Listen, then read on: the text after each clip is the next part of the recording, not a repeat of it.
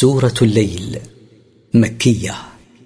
من مقاصد السورة بيان أحوال الخلق في الإيمان والإنفاق وحال كل فريق.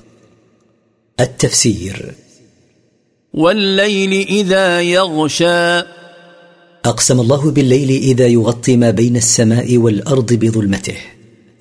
والنهار إذا تجلى. وأقسم بالنهار إذا تكشف وظهر. وما خلق الذكر والانثى واقسم بخلقه النوعين الذكر والأنثى. ان سعيكم لشتى. ان عملكم ايها الناس لمختلف.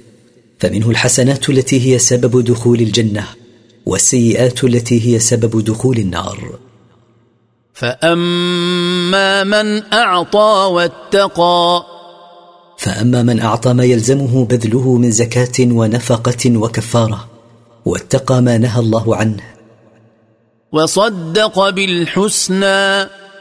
وصدق بما وعده الله به من الخلف.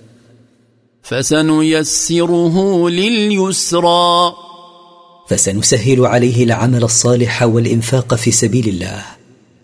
وأما من بخل واستغنى وأما من بخل بماله فلم يبذله فيما يجب عليه بذله فيه واستغنى بماله عن الله فلم يسأل الله من فضله شيئا. وكذب بالحسنى. وكذب بما وعده الله من الخلف ومن الثواب على إنفاق ماله في سبيل الله.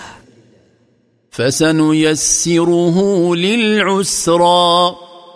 فسنسهل عليه عمل الشر ونعسر عليه فعل الخير. وما يغني عنه ماله إذا تردى. وما يغني عنه ماله الذي بخل به شيئا إذا هلك ودخل النار. إن علينا للهدى. إن علينا أن نبين طريق الحق من الباطل. وإن لنا للآخرة والأولى. وإن لنا للحياة الآخرة ولنا الحياة الدنيا نتصرف فيهما بما نشاء وليس ذلك لأحد غيرنا. فأنذرتكم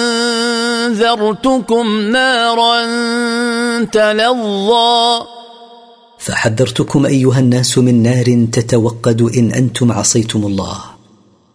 لا يصلاها إلا الأشقى. لا يقاسي حر هذه النار إلا الأشقى وهو الكافر. الذي كذب وتولى.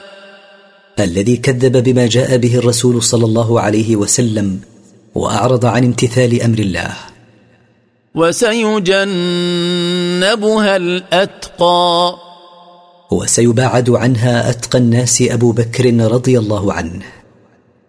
الذي يؤتي ماله يتزكى. الذي ينفق ماله في وجوه البر ليتطهر من الذنوب. وما لأحد عنده من نعمة تجزى. ولا يبذل ما يبذل من ماله ليكافئ نعمة أنعم بها أحد عليه. إلا ابتغاء وجه ربه الأعلى.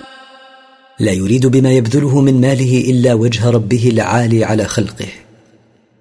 ولسوف يرضى.